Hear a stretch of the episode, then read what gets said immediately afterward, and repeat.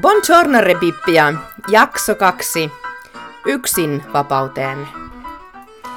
Ensimmäisessä jaksossa kerron teille, miten minusta tuli vankila vapaaehtoinen. Mutta ennen kuin podcastin sukeltaa Repippian porteista sisään, haluan palata vielä hetkeksi ajassa taaksepäin. Aikaan, kun olin aktiivinen järjestömme talolla. Kerron teille käänteen hetkestä, siitä, kun sain ensikosketuksen siihen, miltä sellainen tilanne käytännössä näyttää, kun ihminen on tässä maailmassa täysin yksin. Tämä kokemus jätti minuun voimakkaan jäljen ja toimi tärkeänä, silmiä avaavana kokemuksena heti vapaaehtoisuuteni alkumetreillä. Minua pyydettiin kuljettamaan noin kaksi viikkoa vapaudessa ollut vähän yli 30-vuotias nainen järjestömme talolta vapautuville vangeille väliaikaismajoitusta tarjoavaan paikkaan Ardeatiinalla. Hän oli juuri päättänyt 13-vuotisen tuomionsa, josta suurimman osan hän oli suorittanut sisilialaisessa vankilassa ja viimeiset vuodet Nelfemminile eli Rebippian naisvankilan puolella. Hänen laukkunsa painoi tuhottomasti. Olihan siinä hänen elämänsä viimeisten 13 vuoden ajalta ja valtava määrä oikeusasiakirjoja vuosien varrelta. Ajoimme kohti Ardeatiinaa. Hän kertoi takapenkiltä lopettaneensa juuri omatoimisesti vuosia kestäneen mielellä lääkityksen, jota hänelle oli annettu. Kukaan häntä vankilassa lääkinyt lääkäri tai sairaanhoitaja ei tosin ollut graduaalisesti purkanut tätä lääkitystä ennen hänen vapautumistaan. Eikä kukaan liian tulisi ikinä soittamaan hänen peräänsä.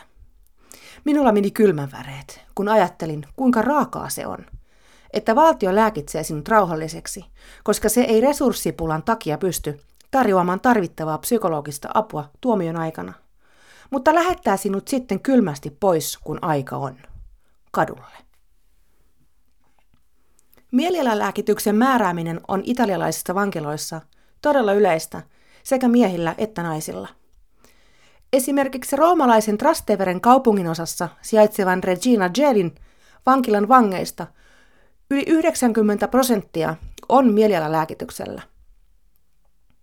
Repippian miesvankilassa puolestaan on kahdeksan psykologia, melkein 1500 vankia kohti.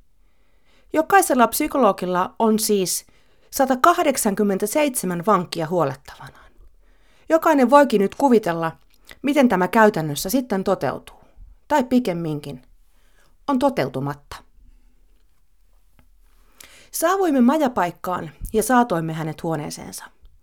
Hän oli selvästi hukassa, vaikka hän kovasti yrittikin hymyillä ja iloita juuri koittaneesta vapaudestaan, joka kuitenkin ilmiselvästi stressasi häntä. Tilanne olikin hänelle kovin kaoottinen. Hänellä ei ollut perhettä odottamassa, ei rahaa, ei mitään muuta paikkaa, mihin mennä. Hänen koko maallinen omaisuutensa oli tässä painavassa matkalaukussa. Kysyin mieheltäni, että onko sinulla yhtään käteistä rahaa. Saimme kaivettua y- yhteensä 15 euroa rahapusseistamme ja työnsin ne tämän nuoren naisen käteen. Sanoin, että osta jotain, mitä tarvitset. Hän arvosti elettämme ja sitä, että olimme huolehtineet hänet tähän majapaikkaan. Hyvästelimme hänet. Tiesin, että en todennäköisesti tulisi ikinä enää näkemään häntä. Mitä ihmettä tällaisessa tilanteessa voi sanoa toiselle ihmiselle? Tajusin näkkiä, että tyhjät heitot kuten tsemppiä, hymyä huuleen, kyllä se siitä. Nyt vain positiivisella asenteella eteenpäin. Olisi vähättelevää ja tämän ihmisen nolaamista. Tyydyin toivottamaan hänelle kaikkia hyvää ja Halasin häntä. Lähdimme.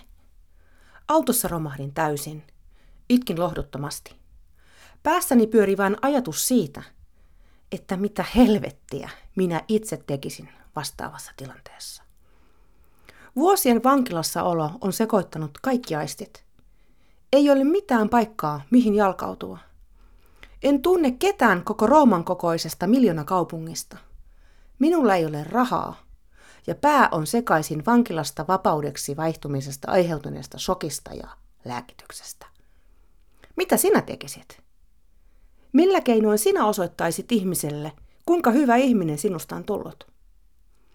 Oletko varma, että sinulla olisi neurologinen mahdollisuus tarttua vastuuseen omasta elämästäsi, kuin sormia napsauttamalla? Ymmärsin nyt, kuinka pihalla ihmiset ovat. Miten pihalla itse olin ollut siitä tosiasiasta. Miten? Millaisessa kunnossa? Millaisiin olosuhteisiin ja haasteisiin osa vangeista vapautuu? Ja miten tyhjältä ja merkityksettömältä tietynlainen yhteiskunnallinen vankeihin kohdistuva huutelu vaikuttaa, jos henkilöillä itsellään ei ole mitään kosketuspintaa näihin tilanteisiin. Tämä tyttö oli opettanut meille tunnissa täyslaidellisen ihmisyydestä.